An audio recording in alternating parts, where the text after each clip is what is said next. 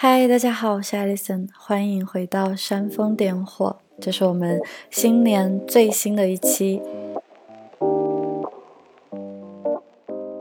确实属于碰巧，当然也很应景。这支播客的主题是想聊一下我们如何延长生命当中的。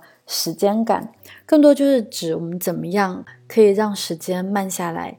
当然，这听上去非常的俗气。我们怎么样使让时间可以慢下来呢？时间管理这一类型的话题，大家应该现在在网络上看的也非常多了。这不是我们今天想要聊的话题。我们不聊如何去管理时间，我们要聊的真正的是如何去享受时间。我个人觉得，我们只要把握了时间，就可以赢得生命。其实，客观时间对于每个人来说都是公平的，一天、一年、一小时，对于百万富翁或者是像我们这样的凡夫俗子，都是相等的流逝。那么，我们对于时间，我们对于生命的感知，更为关键的其实是来自于心理的体验，就是被心理学家称为的心理时间，它是非常主观的。也是我们今天重点。既然它是主观的，也就是说是有方法论去给把它 hack 下来的，可以去找到更好的技巧，如何去让主观的体验变得更好、更丰富。这也是我今年写的第一篇文章，我写得很兴奋，当然也很痛苦，因为去聊时间，聊着聊的把自己都聊晕了。所以我在写文章的时候，把关于时间感。把生命的时间感这个话题分为了三个维度，我们今天会一起讨论一下，从时间感的长、宽、高，分别来理清年龄、经历和体验的空间关系。这个听上去有一点点抽象，但其实它很好理解。我们下面一起来看一下。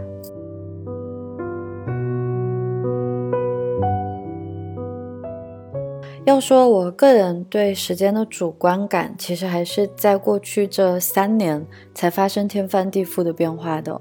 自从成年以来，大概是从二十五到二十七岁之间这一段时间，对我来说，这段时日好像就是瞬息之间的事情，几乎波澜不惊，还会留下一点莫名的焦虑感。我当时只是例行公事般的穿梭在人群之间。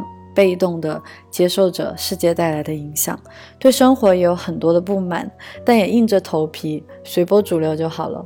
这一段时期在我的生命当中，我分享过了非常多次，它是也让我遁入了抑郁，遁入了人生凛冬，非常的痛苦的一段时期。当我回想起来的时候，不是刺痛的那一段时间，而是正是我浑浑噩噩。在好像打个引号，在享受当下的那一段时间，才是真正的空白。我们大家应该都不陌生，在小时候会觉得每一件事情都很新鲜，小时候会觉得一天很长，不管是在学校还是在家里还是在野外，我们看到所有东西都是新鲜的。心理学家也发现，时间在儿童的眼里流动的速度较缓，而成年人对时间的感知则偏向于更快。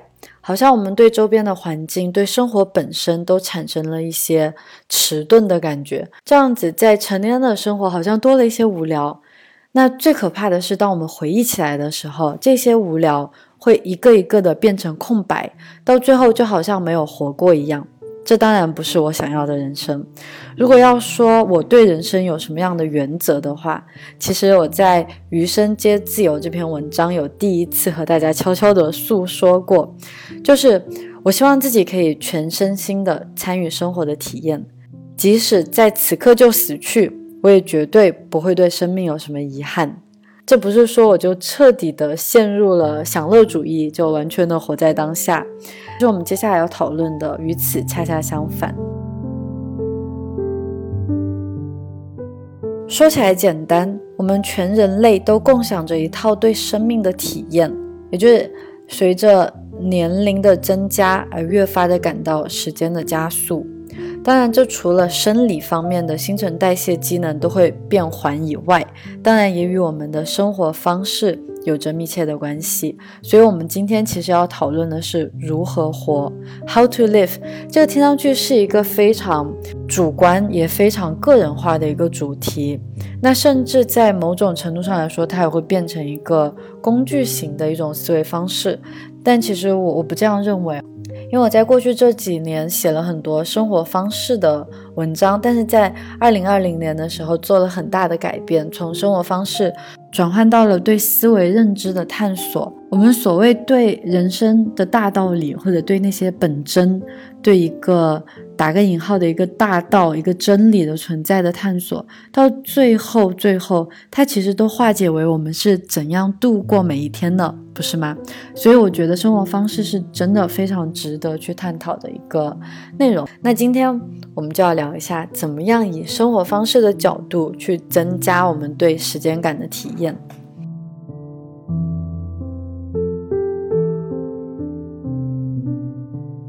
那我个人第一次感到时间被无止境的延长，是要到二零一九年的那个秋天。那时我已经旅居世界整整一年了，一个人走在巴黎的夜里，在巴黎圣母院旁边的一家名气颇大的爵士酒吧里，有我的两个好友在等待，一个是我在印度结识的闺蜜，另一个是我的法国老朋友。我走出地铁，经过塞纳河上第七座桥，看着远方那流光满溢的埃菲尔铁塔，第一次有一种恍如隔世的体验。我想起了童年街区的夜，成都某个夕阳满树的黄昏，还有上海那温柔无止境又极度狂躁的生根，当然混杂着过去这一年在旅居途中，经过了东南亚，回到了欧洲，每一个日日夜夜。当时我感觉这是我的第三生、第三世，其实包括我的播客节目录到现在也是在行走过程当中的。我在很多地方录下了好些的节目，所以这个其实非常好理解。正是因为我非常高强度的去体验人生，当我回忆起来的时候，就会觉得啊，那一年或者这一个月，甚至一个月，看上去都不再是一个月了。而是好像有一年那么长，但是在当下的那一个月，在我当下在旅居的途中，我却会觉得时间飞速，所以这是很有趣的一个我们对时间的感知的生理现象。它不仅被心理学家多次的证实，也是我们每个人都体会过的一种感受。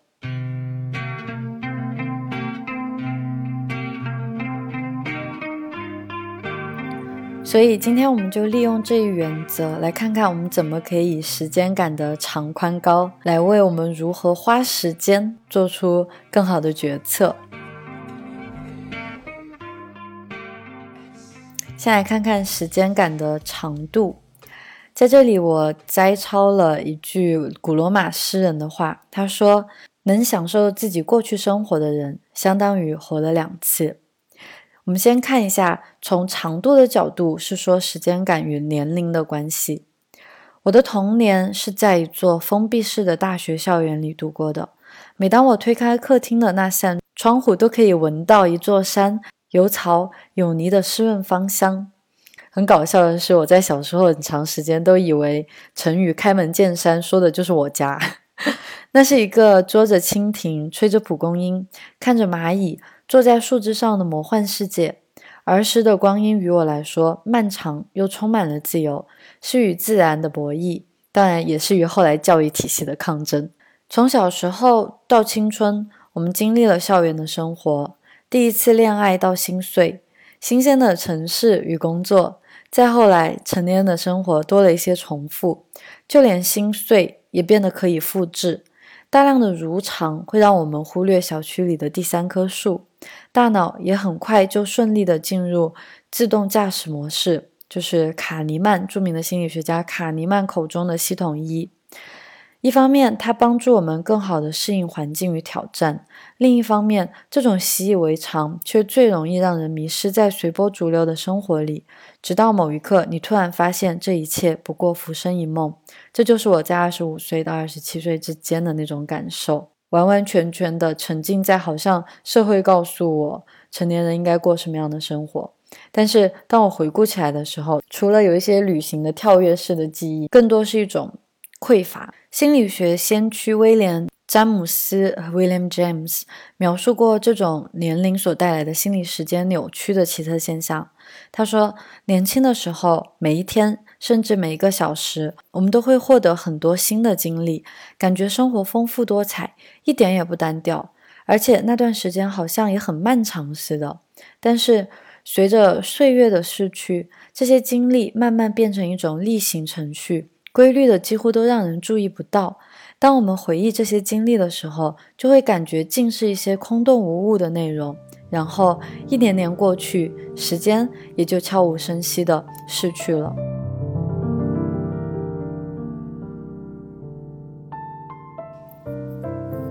这就是我们刚刚所聊到的，我们对于时间的一种感受，是随着年龄会出现一些变化的。那其实我记得很著名的天文学家卡尔萨根，卡尔萨根，他为宇宙，他为整个宇宙的历史设计了一个日历。这个日历记载着从宇宙诞生，从大爆炸起，一直到当下的所有的时间段发生的事情。那很有趣的是。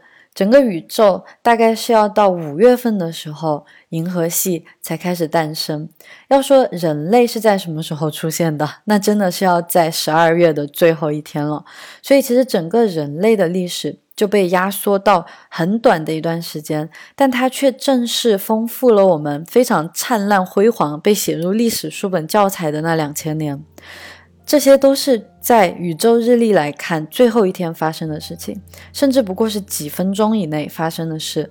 可恰恰是这几分钟的变迁，使得全人类拥有了一份共同的回忆。它丰富而且非常的浩瀚。所以这个道理乍看真的很简单，对不对？生命当中可记忆的东西越多，时间就会流逝的越慢。那刚好，我们在之前的播客里面有聊过关于记忆的本质，是聊如何高效的去学习。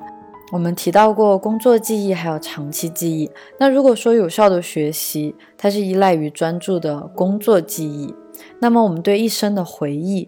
则完全来源于对长期记忆提取的能力。大家还记得我们说过，长期记忆它其实是无限的，至少到现在为止，科学家也找不到我们大脑的一个容量究竟是有多少。所以这是一个好消息啊，也就是说，我们对自己生命的记忆，对自己经历过的所有事件的记忆，它其实是可以无限大的。那虽然我们也都知道记忆并不可靠。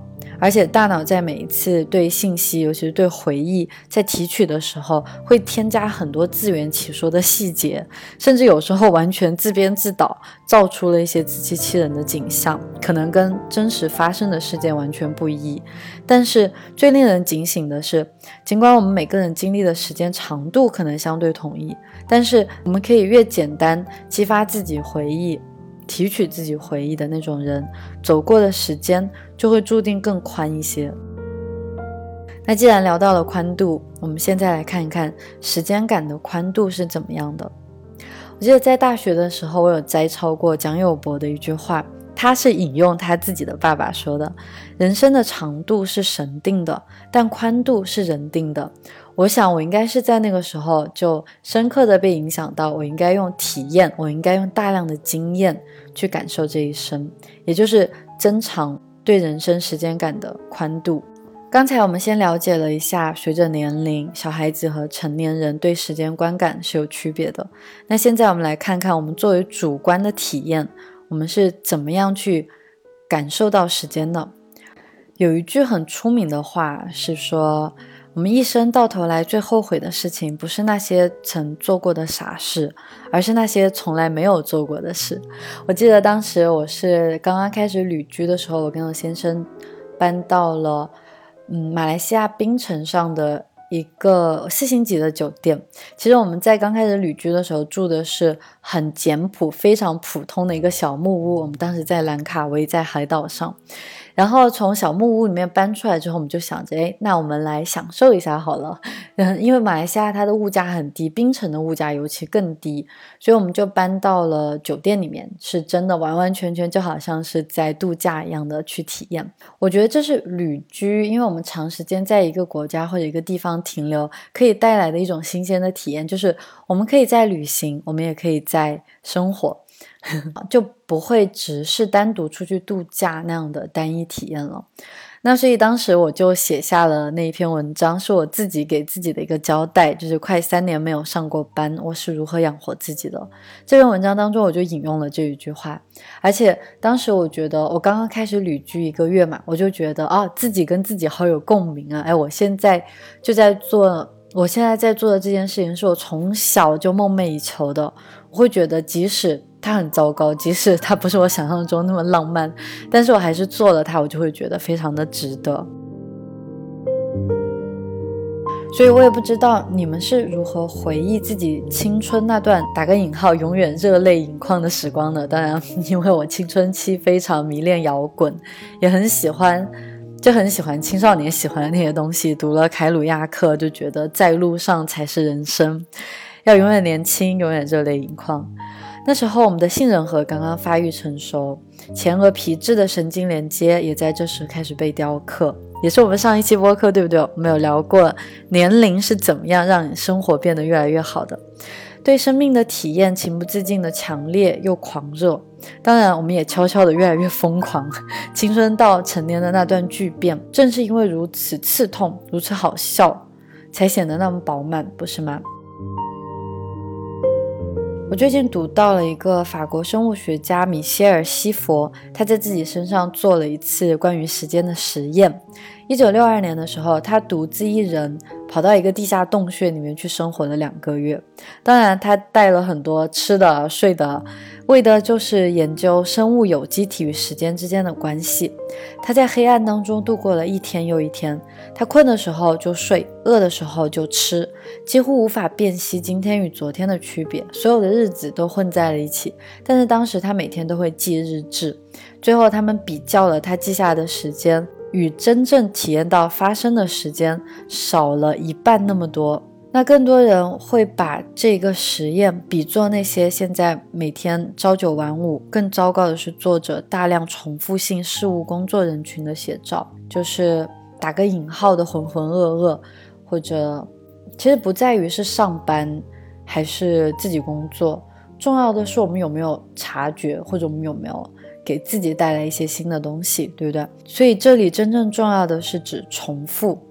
那我因为现实世界当然不会如此的单调，但是我觉得西佛的这个实验可以说是从一个小康的角度来体验人生的，因为他不需要忧虑温饱，他可以满足自己的生存。但是生活是否因为舒适就变得饱满了？答案是否定的。体验到的时间和记得起来的时间是成反比的，也就是说，当我们在当下体验的那个时间越快，它度过的很快。因为可能比较好玩，像我们去参加一些派对啊，或者是我们去旅行，我们会觉得当下的时间过得非常的快。但是当我们回忆的时候，我们去记起来它的时候，会觉得啊，好丰富啊，好漫长啊，这就是时间的宽度，对不对？那但是我们如果在当下体验时间觉得特别的慢，例如我们去开一些非常无聊的会，或者是被堵在路上的一些塞车。但是当我们再回忆起来这段时间，其实就是一个空白，它会非常的快，所以是成反比的。这是一个很简单的规律，但我觉得它非常的警醒。我在三十岁生日的时候，是和先生一起旅居的第二个年头。那一年的时光对于我来说，我觉得对于我们两个人来说都一样，就好像有几个世纪那么漫长。尤其是在今天回忆起来，更是光影四射的冒险旅程。我们走过海岛上的无尽之林。我们当时有在柬埔寨的一个还没有被过度开发、不太商业化的一座海岛上度过了有十来天。嗯，它叫 Cor 嗯 Coron Salum 萨冷高龙岛。那座岛上真的非常的原生态，有非常多的蛇，真的很多，甚至是毒蛇。然后我记得，呃，我是在那个海岛上跟一些瑜伽老师每天起来会去做瑜伽的，因为我们是在那里，呃，度假。但是那个度假村很搞笑，它每天网络只有两个小时，所以当时对我们两个来说是一个很特别的体验。我其实就是在那个时候，呃，通过练习瑜伽，然后也认识了那些瑜伽老师，他们。引导了我接下来去印度学习瑜伽的，然后我和我先生也跑到热带雨林当中去徒步，那是我人生到此为止走过最艰难、最心惊肉跳的一段徒步了。因为真的会可能会遇到蛇，所以我就非常的集中注意力，高度的集中注意力。所以我到现在都可以回想起来跟树叶之间的摩擦，还有我的脚步声，因为我会很大声的走路，我会觉得说，哎，这样子我也可以警告，哎。呃，我来到这里了，毒蛇，你们请离开，因为我们知道，其实就算是毒蛇，他们也很害怕人类的，我们是相互之间的一种恐惧。那所以也是在那个时候，我们是在深夜跳进大海中央，去看那些会发光的浮游生物，真的特别的梦幻。但是它其实在当时也蛮挑战我的，因为我其实水性并不是很好，我会游泳，但是我不是很会潜水。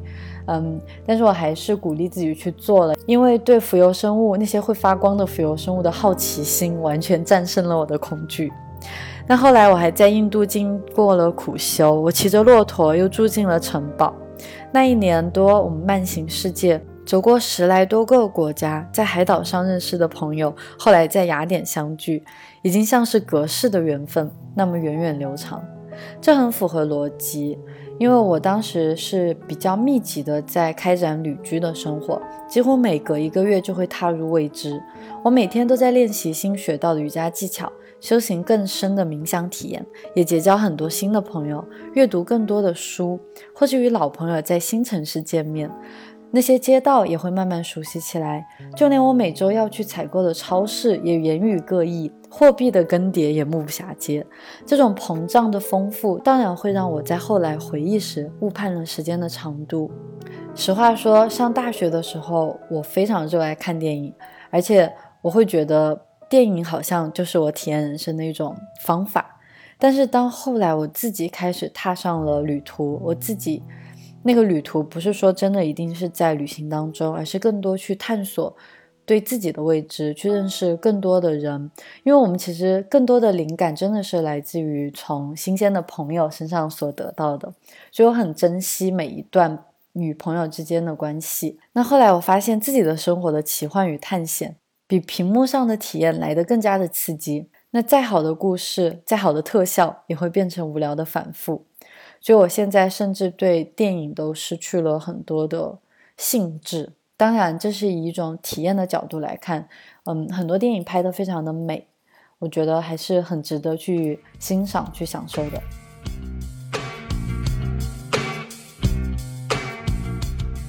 但是，大家都可以猜得到，我们这种高速的，我们这种非常强烈的高速的生活在时间里。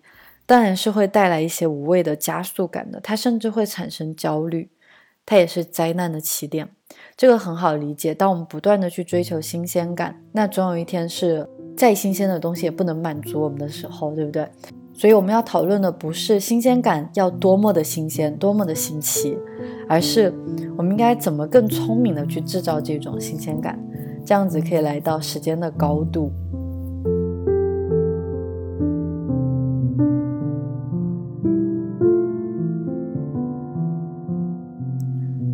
时间感的高度听起来会有一点抽象，我对它的定义更多是指我们当下对时间的直接体验，也是在我们回忆自己的过去的时候，我们有长度有宽度，那它的高度是怎么样的？可能在于我们当下对它的体验。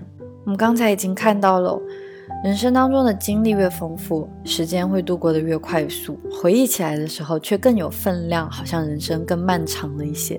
这已经算是一个不算常识的常识了，对吧？但是如今我们被网络、被互联网占满的生活方式，已经不再满足这样的原则了。这个是一个对我自己非常醍醐灌顶的一个新的发现，我相信大家也都有各自的体会。比起九十年代初期，现在的人们很难感到无聊，我们有丰富的信息渠道占满自己的时间，新闻、影视、自媒体、视频，还有各种各样的社交网络分享。我们之前已经聊过社交网络的罪责了，在数字极简主义怎么去戒掉信息焦虑。那除了让我们上瘾，你们发现没有？当我们沉迷于社交网络这些东西的时候，时间会过得非常的快，一不小心，下班后的休闲时间就全部都用在眼花缭乱、精彩纷呈的碎片内容里面了。我们很长时间。包括我自己，我自己在很长时间里还以为看电视或者刷刷手机就是一种休闲放松的形式。其实我们的注意力被瞬时的占据，而且还高度的分散，大脑早就负债累累，怪不得晚上睡也睡不好。我记得积极心理学鼻祖塞利格曼就说过，在他的《幸福的真相》那本书好像是，他有说过，长时间的看电视最容易造成轻度抑郁。那我自己就完全深有体会了。二零一六年是我成年生活里第一次获得自由、获得时间自由的一年。我几乎整个人完完整整的坍塌在信息的被动接受里，因为我当时刚刚搬到德国。我以前应该跟大家分享过，那段时间我只有在学习德语，然后没有做任何其他事情，所以我有我手上有大量的时间。而且那时候我会觉得好像是自己给自己放了一个假期，我就拼命的看电影，拼命的看电视剧，没事我就去刷手机看一些好玩的东西。那第一个结果是，那两年来除了旅行的经历，呃，我对那一段时光几乎没有留下什么深刻的印象。那第二个结果就是我陷入了后来二十七岁漫长无望的抑郁情绪的深渊。那正如黑塞在《悉达多》讲述释迦牟尼的故事的时候，他有说过：“一切未受尽的苦，未获得的救赎，都会重来。”我就是那种对某件事情一定要体验到极致的人，这样我才可以不回头的朝前走。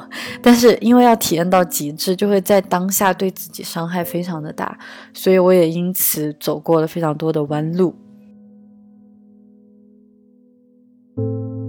那但是我们的时间法则是这样的：当我们的注意力高度集中，嗯，我们传统的时间法则，当我们注意力高度集中的时候，尤其就打比方，我们在看一部悬疑电影，当我们全神那种全神贯注的感受，会让时间一下就溜走了。但是与那种传统时间感相违背的是，虽然当时很投入，但是回忆起来的时候却不那么丰富。德国当今炙手可热的社会批判者罗萨在提出他的社会加速理论的时候，他有特别的将这种现象称为时间的异化。他非常尖锐的说啊，他说这些电视节目或游戏或是社交网络的娱乐内容，跟我们是什么或我们是谁一点关系都没有。他们跟我们的内在状态或体验没有产生有意义的共鸣。这些片段不会在我们的脑袋里留下任何记忆痕迹。当然，这不是说我们就不应该去享受娱乐，扔掉电视机，拔掉网线。当然不是，我们这一代很幸运，我觉得我们有着人类历史无可匹敌的舒适与安全。但是我们也一不小心就会被那个还没有跟上步伐的大脑神经网络基因结构给拖后腿。大家都知道，我们文化前进了非常多，但是其实我们和整个基因的变异还没有跟上文化的变异。例如，我们会上瘾。我们会嗜糖，我们很喜欢吃甜的，还有无可名状的悲伤都会产生，所以我会觉得真正重要的不是一味追求新鲜，而是聪明取巧的去制造新鲜。那总结来说。如果回看一生的这种追溯性的回忆快乐源于丰富的人生体验，那么当下的快乐就来源于我们对当下全情的投入。但是这个投入，我们刚才已经强调过了，不是那种被动的接受娱乐或是碎片化内容的专注，而更多是著名的心理学家米哈里提出的心流理论那种投入。心流我们大家应该都不陌生了，它现在被炒得很火热。心流是指我们在做某些事情的时候，那种全神贯注、投入忘我的状态。这种状态下，你甚至感觉不到时间的存在。那其实一般一个人怎么进入心流，他更多是在面临一定的挑战的时候，他有一点点的挑战，而且同时是自己可以胜任的那种挑战，这才是真正的进入心流的状状态。所以有时候我们可能会在打游戏的时候，或者哎，其实打游戏是可以进入心流状态的，因为它会有挑战的。那可能我们在看电视的时候，我们这种被动的接受信息的时候，我们其实完全就是处在一个 reactive 的状态，我们没有被挑战，我们也没有在以自己的优势去发展什么潜能，所以这种的当下感，这种让时间飞速流逝感，当然是不会带来很好的效果，或者不会对我们的心理健康带来很好的效果。所以，对时间感的高度体验，其实就是一种活在当下的体验。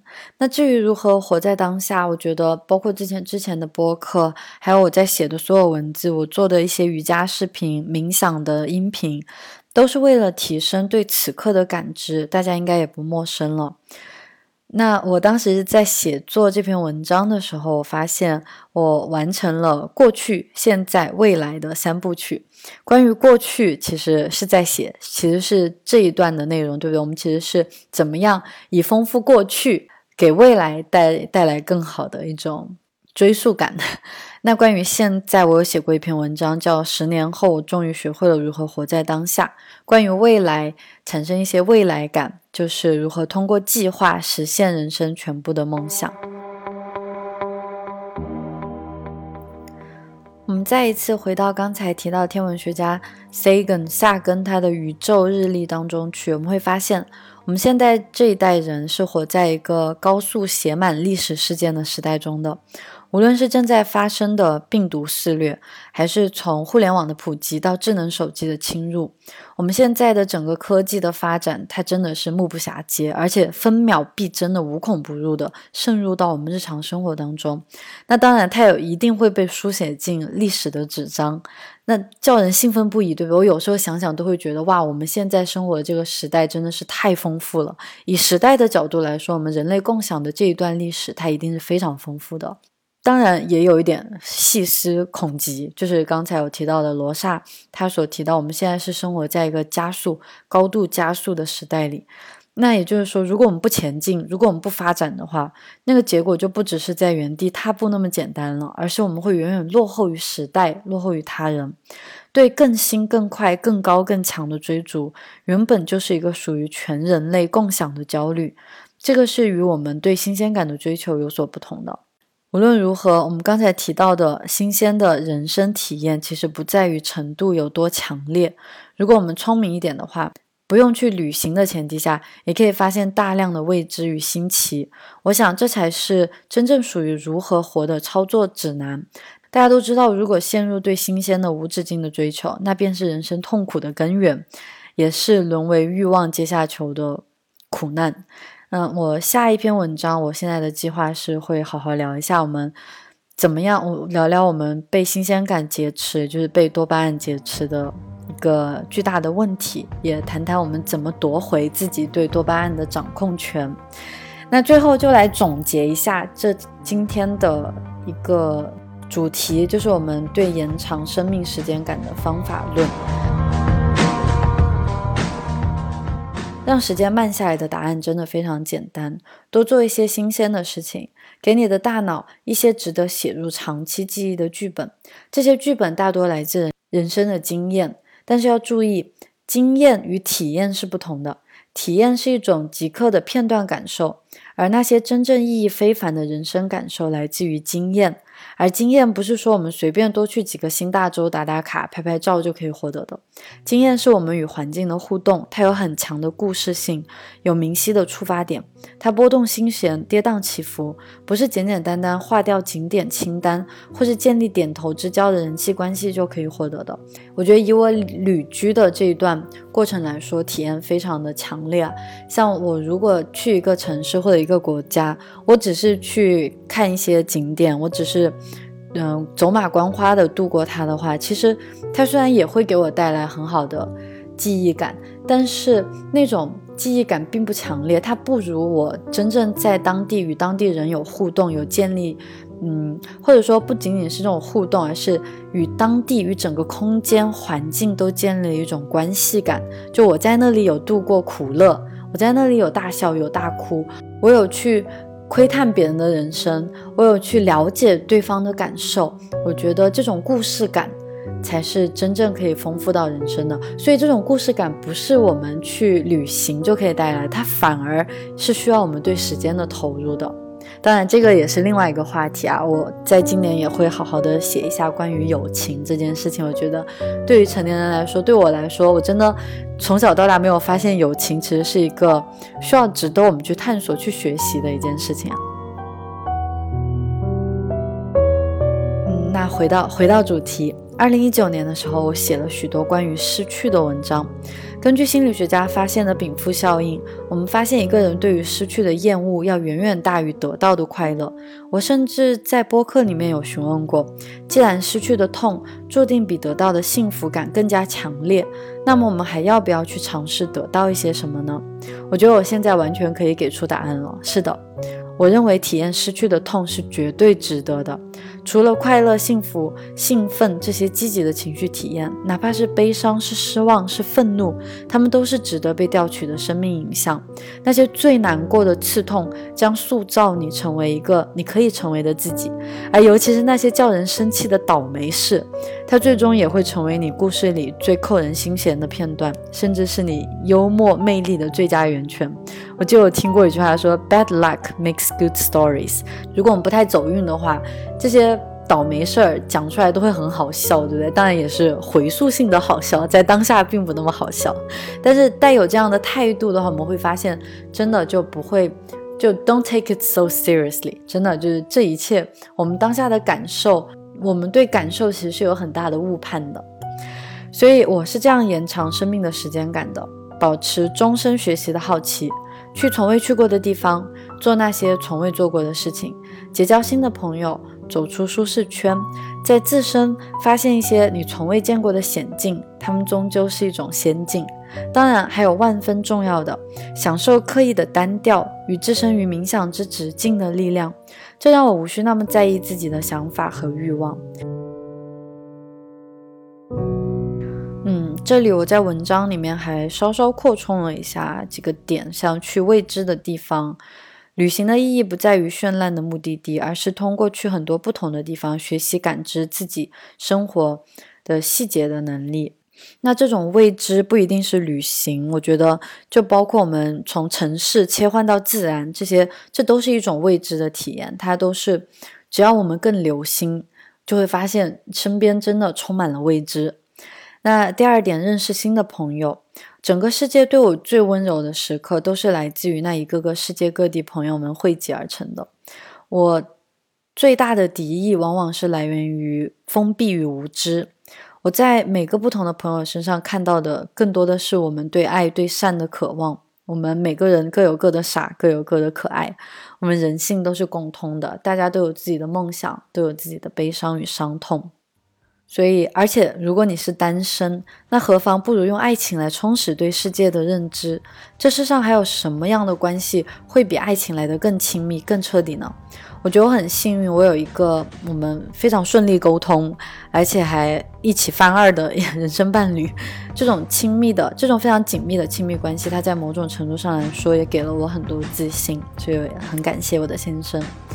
那最后，发现新的自己。学习新的东西是自我颠覆的最好的方法。我在二零一八年开始练习瑜伽，一九年丰富冥想，二零二零年又搭建了跑步的习惯。我到现在也在坚持写作，去梳理自己的头绪。这些都不是自律，说实话，这都是不过是这三年来集中的自我发展。我也发现，我现在和你们的分享，可能未来会一次次的又被自己给推翻，但是那都不重要，重要的是。我们活着，我们发现我们活着。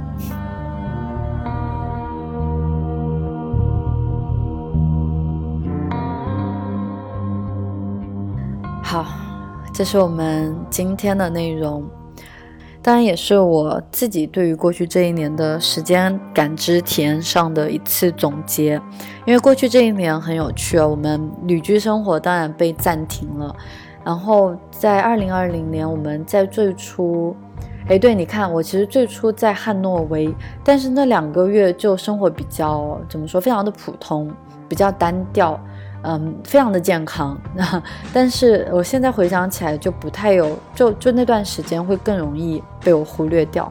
那后来我们去了森林里面，在德国的小镇里面住了好几个月，每天是非常亲密的与大自然在接触。嗯，这一段时间给我留下的记忆就比较深刻。后来我又在很短的一段时间到处去旅行了，去见了很多朋友。这是在夏天的时候，在初夏，整个欧洲对疫情的控制，你们懂得，到现在都是很佛系的。所以在当时，我也到处去跟朋友见了面。嗯，那段时间就非常的强烈，我到现在再回想起来都觉得哇，那感觉好像是我花了半年的时间去跟他们见的面，去经历了布拉格、维维也纳，还有很美的 Salzburg。嗯，茨威格的家乡也是莫扎特的家乡，非常美的一座小城。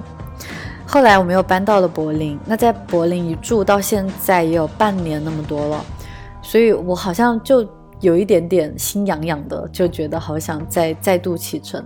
但是这正是我在警醒给自己的一个警醒，就是我对新鲜感不断的追逐是有很大的问题的。这个我们下一期仔细的去聊。但是同时我很感激，我觉得现在会更好的去发现我们在熟悉的环境里可以去探索更多的未知。那不知道你们是如何在体验时间呢？